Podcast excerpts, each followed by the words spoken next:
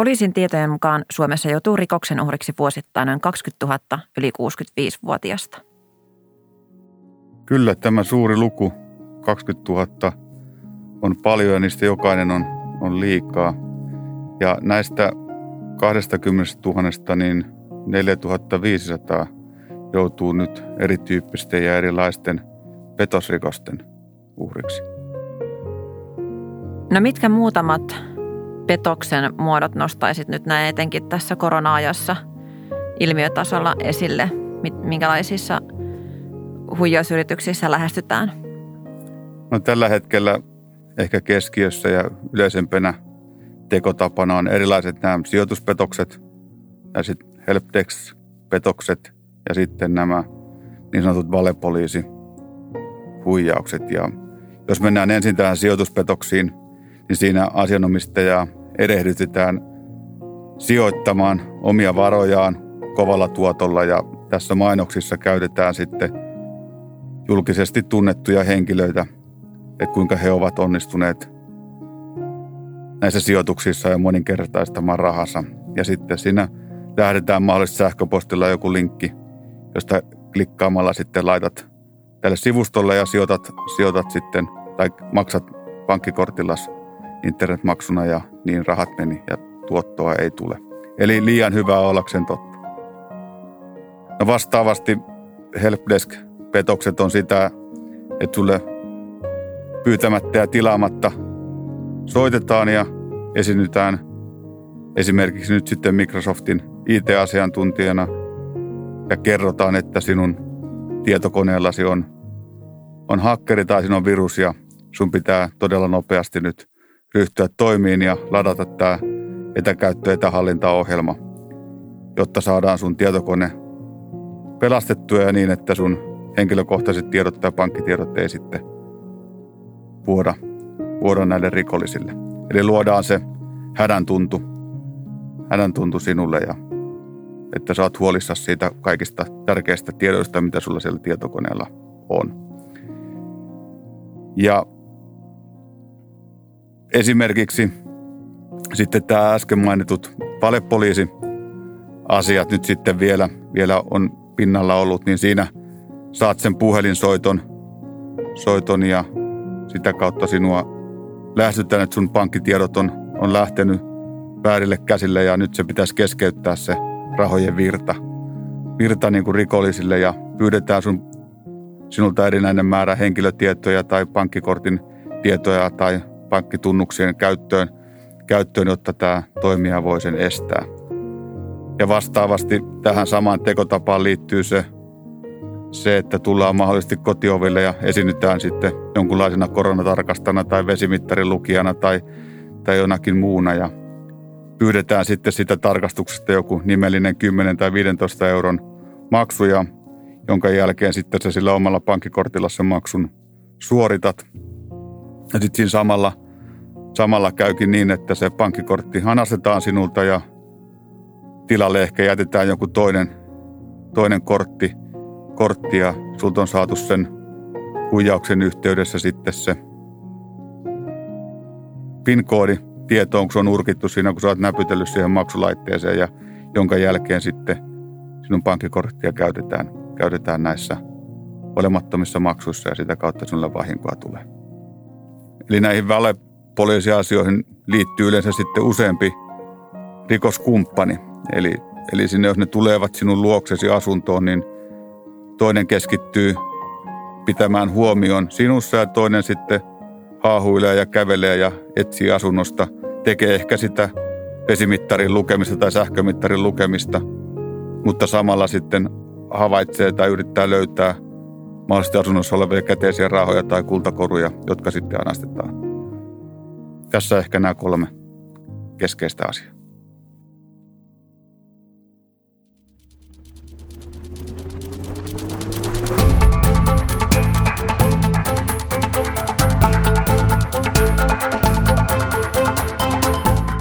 Tämä on Poliisin Pysähdy podcast. Tämänkertaisessa jaksossa käsittelemme petoksia. Millaisia muotoja ne saivat korona-aikana ja onko pandemia lisännyt huijareiden määrää? Minä olen tämän podcastin juontaja, ylitarkastaja Ansa Jokiranta, ja tänään minulla on vieraanaani poliisitarkastaja Tuomas Pöyhönen poliisihallituksesta. Tervetuloa. Kiitos. Sekä rikosuhripäivystyksen kehitysjohtaja Jaana Koivukangas. Tervetuloa. Kiitos.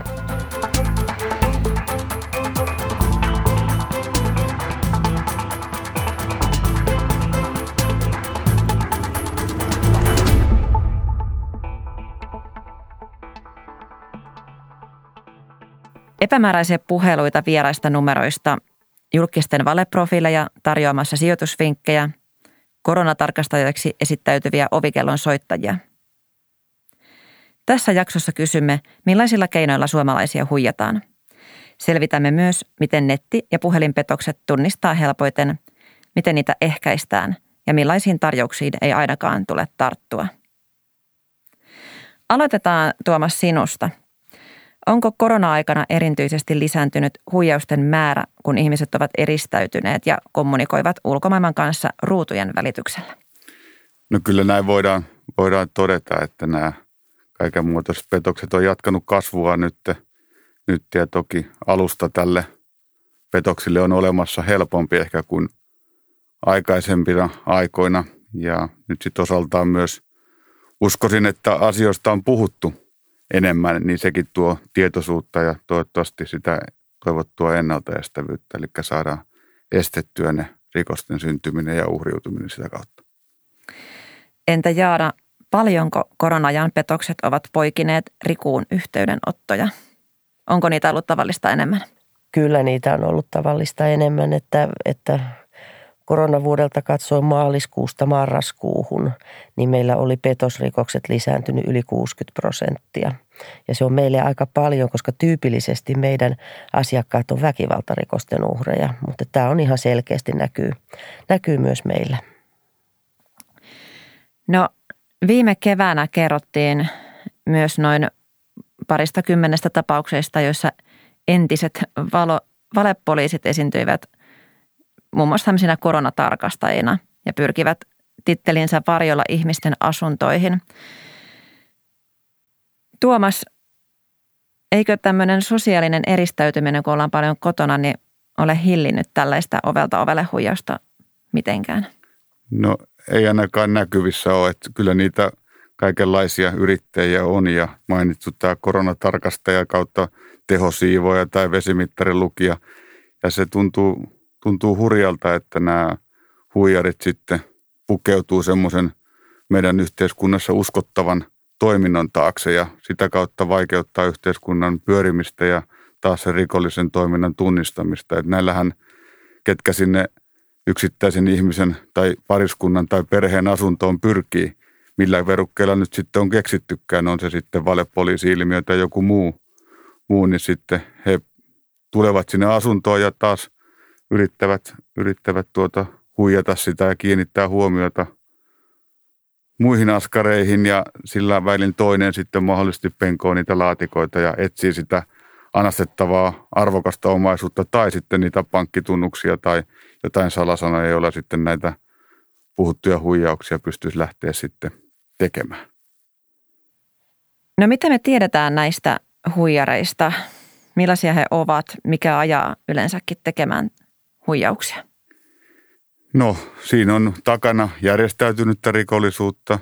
Siinä on takana sitten ihan perus tämmöistä, niin kuin jos sulla ei ole rahaa, sun pitää jostakin rahaa saada. Se on niin kuin omaisuusrikoksille se tyypillinen, eli rikoksen tekijä tarvitsee syystä tai toisesta, on ne sitten päihteet tai joku muu velkakierre, mihinkä sitten pitää sitä rahaa saada, niin yksi tekotapa on nämä huijaukset sitten tai petokset. On se sitten sen muumimukin myymistä siellä tori.fiissä tai sitten näiden pikavippien ottamista toisten ihmisten tunnuksilla henkilötietoja käyttäen, tai on se sitten näitä isoja tietomurtoasioita tai niitä soittoja, millä sitten yritetään saamaan ihminen soittamaan takaisinpäin siihen ulkomaalaiseen numeroon, joka nyt on ikävä kyllä myös mahdollisesti kopioitu, että se näyttää, että se on suomalainen numero, mutta sitten siellä taustalla on kuitenkin ulkomaalaiset tekijät ja sitä kautta rahaa alkaa laskulta mennä. mennä. Eli näissäkin taas se motiivit kääntyy siihen rahaan, eli sitä tavoitellaan. Onko olemassa jotain karkeata arviota, paljonko näitä huijauksia ohjellaan just ulkomailta käsin? No siinä on karkea arvio on semmoinen 25% suurin piirtein, jos meillä niin kuin nettipetoksista, mitä me kirjataan, niin noin 25% kirjautuu ulkomailla tekopaikaksi. Ja nyt jos sitten otetaan tässä internet-avusteisissa rikoksissa, niin meillä on tekopaikka luokitteluna internet, niin siinä puhutaan noin 15 000 tapauksesta, missä on petosnimike. Lievä petos tai törkeä petos niin nimikkeenä, niin sen verran tekoja vuosittain noin tapahtuu. No puhutaan hetki uhrien asemasta. Jaana, mitä kannattaa tehdä ensimmäisenä, jos epäilee joutuneensa huijauksen kohteeksi?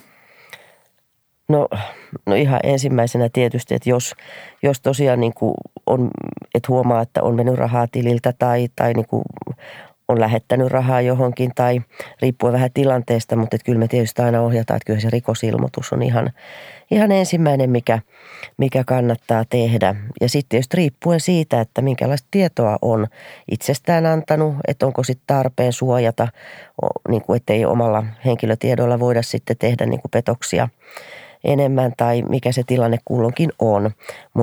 Ja sitten tietysti koittaa niinku selvittää, että mitä ne vahingot on siihen mennessä ollut ja koittaa minimoida niitä vahinkoja sitten parhaan kykynsä mukaan. Mutta ei voi sanoa semmoista kauhean yleispätevää ohjetta, että mitä pitää tehdä. Ainoa mikä on, että ei saa yhtään enempää lähettää rahaa mihinkään eikä sijoittaa yhtään mihinkään.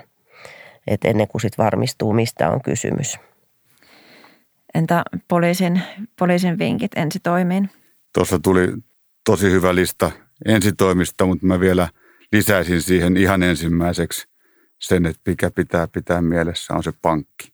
Eli ihan ensimmäiseksi sinne pankkiin ilmoitus, että nyt multa meni raha ja yritetään saada ne rahat takaisin ja sen jälkeen poliisi. Koska pankki on se paikka, mistä se rahan edempäin kulkeutuminen pysäytetään. Ja sitten poliisikin alkaa vasta ottaa sen jälkeen pankkiin yhteyttä, kun saa sen rikosilmoituksen. Ja pankki saattaa vaatia tiettyjä toimenpiteisiin sen rikosilmoituksen. Mutta sen pystyy pelkästään jo tällä uhrinkin tekemällä ilmoituksella, että hei nyt multa meni rahaa, niin mahdollisesti pysäyttää. Et siinä on aikapaine on kova. Eli ensimmäiseksi pankkiin ja sen jälkeen poliisi. No etenkin näissä koronatarkastajahuijausten uhrien uutisoitiin ollen enemmän vanhempaa väestöä. Jaana, pystyykö huijauksen kohteeksi joutuneista luomaan jonkinlaista profiilia? Onko tietty ihmisryhmä erityisen riskialtis? No jos mä ajattelen meidän asiakkaita, niin en kyllä lähtisi sanomaan, että on joku tietty ryhmä. Että kyllä meillä joutuu niin kuin meidän asiakkaista ihan kaiken ikäisiä, niin miehiä kuin naisia, ihan erilaisissa elämäntilanteissa olevia. Ja hyvinkin internetin vaaroja tiedostavia ihmisiä voi olla, varakkaita ihmisiä, pienituloisempia ihmisiä, ihan kaikenlaisia. Mutta sitten tietysti on jotain tietyn tyyppisiä rikoksia, missä ehkä näkyy sitten joku sukupuolen ero. Viittaan tässä esimerkiksi näihin rakkauspetoksiin, niin ehkä enemmän kyllä meillä näkyy, että naiset ja ehkä keski-ikäiset ja sitä iäkkäämmät. Mutta että ei voi sanoa, etteikö miehetkin joutuisi. Että kyllä meillä on myös miehiä asiakkaina, jotka on joutunut tämmöistenkin rikosten kohteeksi sitten. Samalla on uutisoitu myös, että kaikista huijauksista ei ole kerrottu poliisille asti. Mistä se voi johtua? No uskoisin, että siinä on taustalla se häpeän tunne, ja mihinkä tässä jo viitattiin, että niin kuin ei halutakaan sitten kertoa tai jostain syystä haluta ilmoittaa asiat. Kärsitään se 20 € tai 50 € menetys nyt sitten sillä verukkeella, että olinpa hölmö. Ja enpä nyt sitten enää mene tähän lankaa ja näin, mutta mä kannustan kuitenkin siihen, että ei pidä näin ajatella, vaan se asian ottaminen puheeksi ja asiasta rikosilmoituksen tekeminen on tärkeää. Vaikka se 50 nyt olisi mennytkin, mutta että niillä tiedoilla, mitä sillä yksittäisellä asianomistajalla on silloin hallussa ja mikä on se keino, niin poliisi pysyy näissä huijareiden konnien tekotavoissa kartalla. Eli meille on äärimmäisen tärkeää tietää, että mikä on se tämänhetkinen tapa huijata ihmisiä, jotta me pystytään auttaa siinä ennaltaestämisessä ja tiedottamisessa. Ja kun me kerrotaan, että nyt tapahtuu näin, että tämä on se nyt se muoti-ilmiö, siitä tullaan julkisuuteen ja kerrotaan se, niin se estää toivottavasti ennalta, että kukaan muu tai toiset ihmiset ei uhriutuisi ja menettäisi rahojaan, niin sen takia kannustan tähän rikosilmoituksen tekemiseen, vaikka se vähän pätöiseltä ehkä tuntuukin. No puhutaan tästä vaikka vielä hiukan tarkemmin ja enemmän, eli sanonta, että jos on liian hyvä ollakseen totta, niin usein näin myös on. Missä kohtaa olisi hyvä hälytyskellojen viimeistään soida tämmöisten asioiden äärellä, kun ollaan? No siinä se on hyvä ollakseen totta tai liian hyvä ollakseen totta, niin kyllä siihen se kiteytyy se, että ei vaan se ilmaiseksi asian saaminen tai äkkirikastuminen, niin ei se vaan meidän yhteiskunnassa ole oikein muuten mahdollista kuin lottoamalla tai jotain muuta tämmöistä virallista rahapeliä pelaamalla. Niin ja sitten jotenkin tuntuu, että mistä nyt ehkä voisi vähän tunnistaa sitä, että jos on kova kiire, että pitää tehdä ratkaisuja nopeasti. Että sulla on nyt 10 minuuttia aikaa niin kuin mennä eteenpäin, klikata sivulla jotakin tai jotain, niin jos nyt ihan oikealla asialla ollaan, niin ei koskaan niin kiire voi olla. Ja se on nimenomaan juuri se tärkeää, että siellä alkaa, niin kuin nyt meillä studiossa juoksee sekuntikello, niin nettisivulla alkaa se sekuntikello juoksee ja että nyt on kiire, tee päätös ja klik. Niin siinä on varmasti juuri näin, niin se on se yksi psykologinen keino, se painostaminen ja sen, että nyt on niin kuin elämäsi tilaisuudessa tartut tähän ja sitten se lankeaa siihen ansaan tai tarttuu koukkuun. Hyviä konkreettisia vinkkejä. No viime vuonna uutisoitiin jonkun verran myös sitä, että huijarit iskevät myös yrityksiin. Onko tämmöiset tapaukset lisääntynyt pandemian aikana merkittävästi? No taas se ehkä se pandemian aika, katsoisin sitä, että ne on, oli jo vuosia meillä niin sanottuja toimitusjohtajapetoksia. Että siinä sitten pyritään hankkimaan, saada hyväksyttyä laskuja tai jotain muuta sitten ja taas haetaan sitä rahaa. Niin niissä yritykset on lähtenyt hienosti tehostamaan omaa toimintaansa ja suojautumaan näiltä. Ja taas se, että nyt tekotapa tuodaan julkisuuteen, niin se auttaa sitten yrityksiä tässä riskinarvioinnissa ja haetaan sinne 2-3 hyväksyjää ja ettei ole niin kuin yhden napin takana kaikki yrityksen tiedot tai rahat. Joo, meillä se näkyy ehkä tämmöisiin kuin pienyrittäjiin liittyen joitakin, et sillä tavoin, että tietysti he nyt voi ihan sitten niin kuin yritystoiminnan ulkopuolellakin joutua sitten erilaisten huijausten uhreiksi tai sitten voi olla tämmöisiä niin sanottuja vakuutus myyjiä tai tämän tyyppisiä jotakin, mutta että jos pienyrittäjät ei heillä ole välttämättä semmoisia niin kuin riskienhallintayksiköitä tai mitään muitakaan, mistä niin kuin sitä neuvoa samalla tavalla saa kuin isoista yrityksistä, että tämän tyyppisiä jotakin on näkynyt toisina.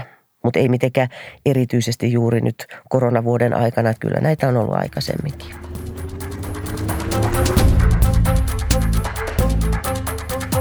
Pysähdy. Havahdu. Hae apua.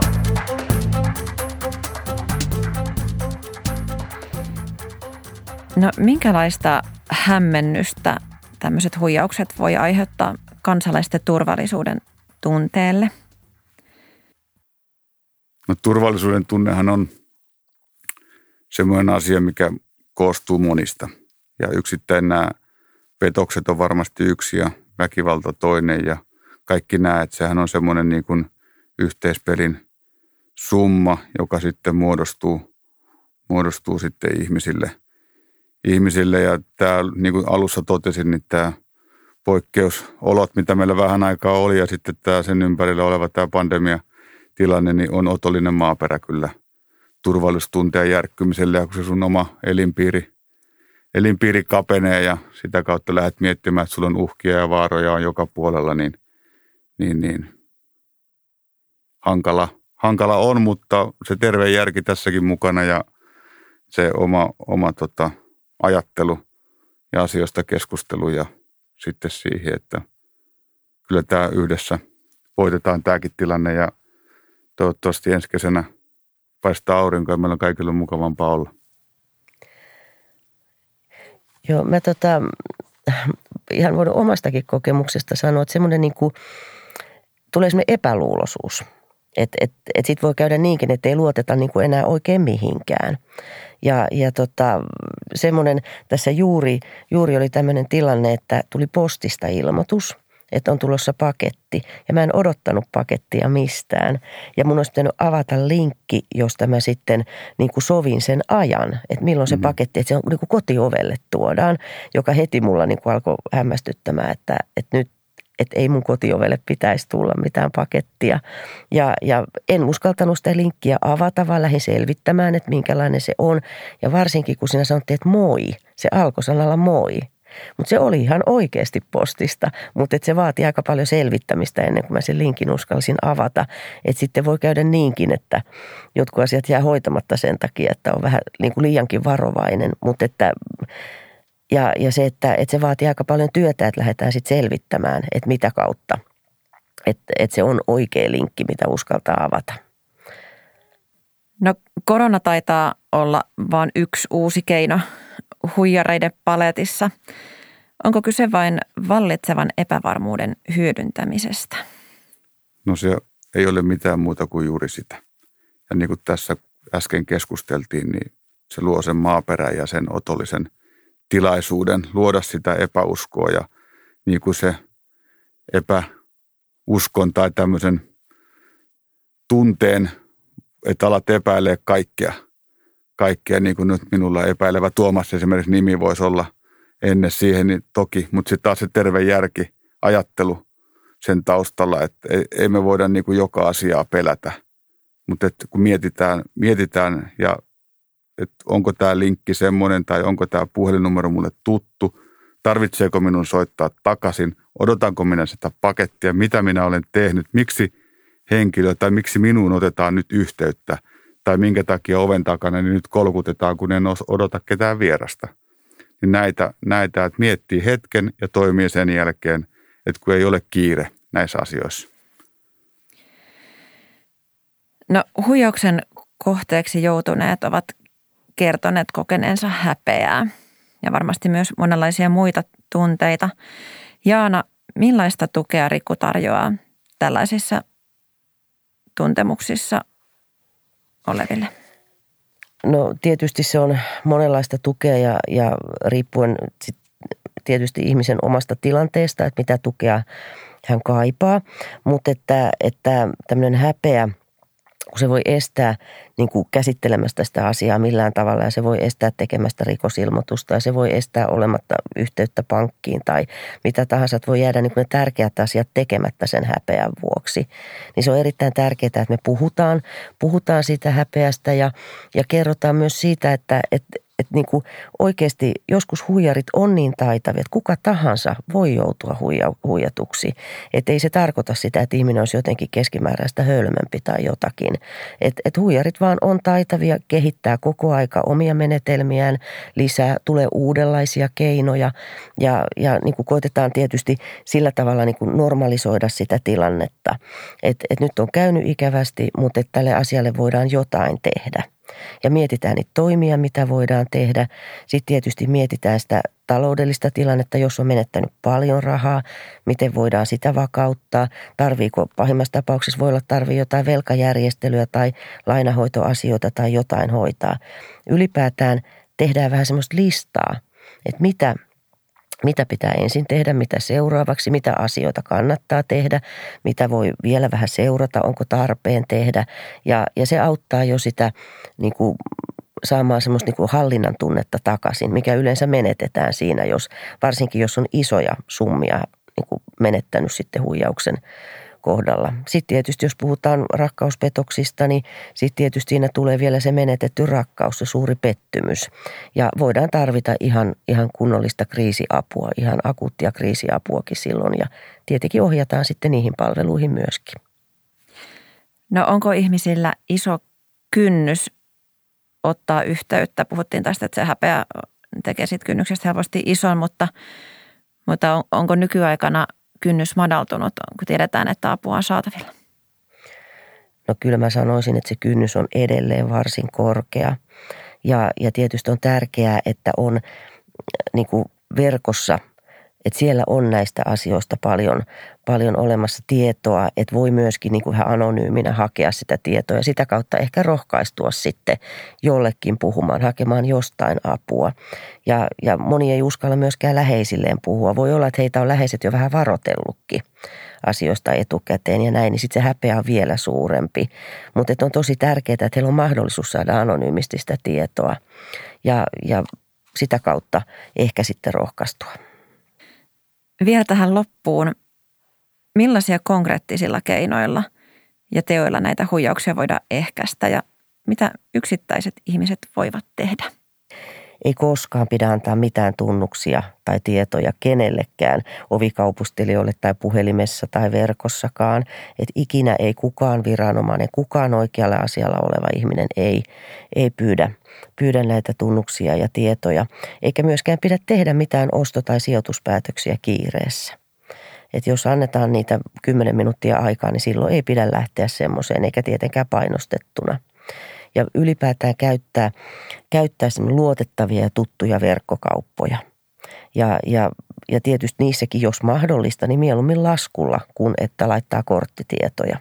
Varsinkin, jos ei niin kuin tunne sitä verkkokauppaa, ei ole ennestään käyttänyt, eikä kukaan ystäväkään ole käyttänyt, eikä näin, niin ei pidä niitä kortin numeroitakaan sinne antaa, eikä luottaa mihinkään tuntemattomiin tekstiviesteihin tai sähköposteihin. Ei availla niitä linkkejä, klikkailla ilolla auki niitä, vaikka ne olisi kuinka houkuttelevia. Ja verkkopankkitunnuksia ei tietenkään pidä antaa kenellekään ja me kyllä suositellaan ylipäätäänkin semmoista 2-vaiheista tunnistusta, että ei niin kuin kerralla tunnistauduta mihinkään, vaan että sitten tulee vielä puhelimeen erikseen semmoinen vahvistus sit siitä, että oikeasti niin kuin tunnistautuu ja myöskin suositellaan sitä, että jos verkossa tehdään ostoksia, niin maksetaan luottokortilla. Että siinä kuitenkin on pikkusen sitä turvaa. Ja sitten salasanat. Niitä on hyvä muistaa aina vaihtaa ajoittain. Eikä käyttää samoja salasanoja sitten eri toiminnoissa, vaan että se on kurjaa. Me tiedetään, että se on hankalaa, kun niitä salasanoja on iso määrä. Mutta kyllä se tuo turvallisuutta lisää. Kiitos. Varsin hyvä kattava listaus tuli tuossa. Ja me ollaan ja poliisissa on mietitty paljon, että millä asioilla me iskotettaisiin ihmisten mieliin, niin meillä on tämmöiset niin kuin älä usko digihuijaria lanseeraus ja älä klikkaa, älä anna, älä lataa. Ja näiden 3 asian taakse kiteytyy äsken läpikäydyt asiat, eli älä klikkaa sitä linkkiä, joka sinulle lähetetään. Älä anna luottokortti, verkkopankki tai ID-tietojasi, älä lataa etäkäyttöohjelmaa tai etähallintaohjelmaa. Tässä on niitä tärkeitä asioita ja nämä kun mietit ennen kuin teet sen päätöksen, niin olet turvallisilla vesillä verkossa. Kiitos tosi paljon, että olitte vieraana Pysähdy podcastissa. Kiitos. Kiitos.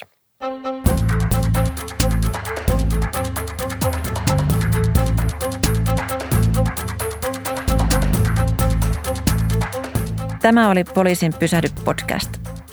Jos tarina tuntui tutulta ja uskot sinun tai jonkun läheisesi tarvitsevan apua, sitä on saatavilla. Käy osoitteessa poliisi.fi/pysähdy. Siis poliisi.fi/pysähdy. Pysähdy. Pysähdy. Havahdu. Hae apua. Hae apua.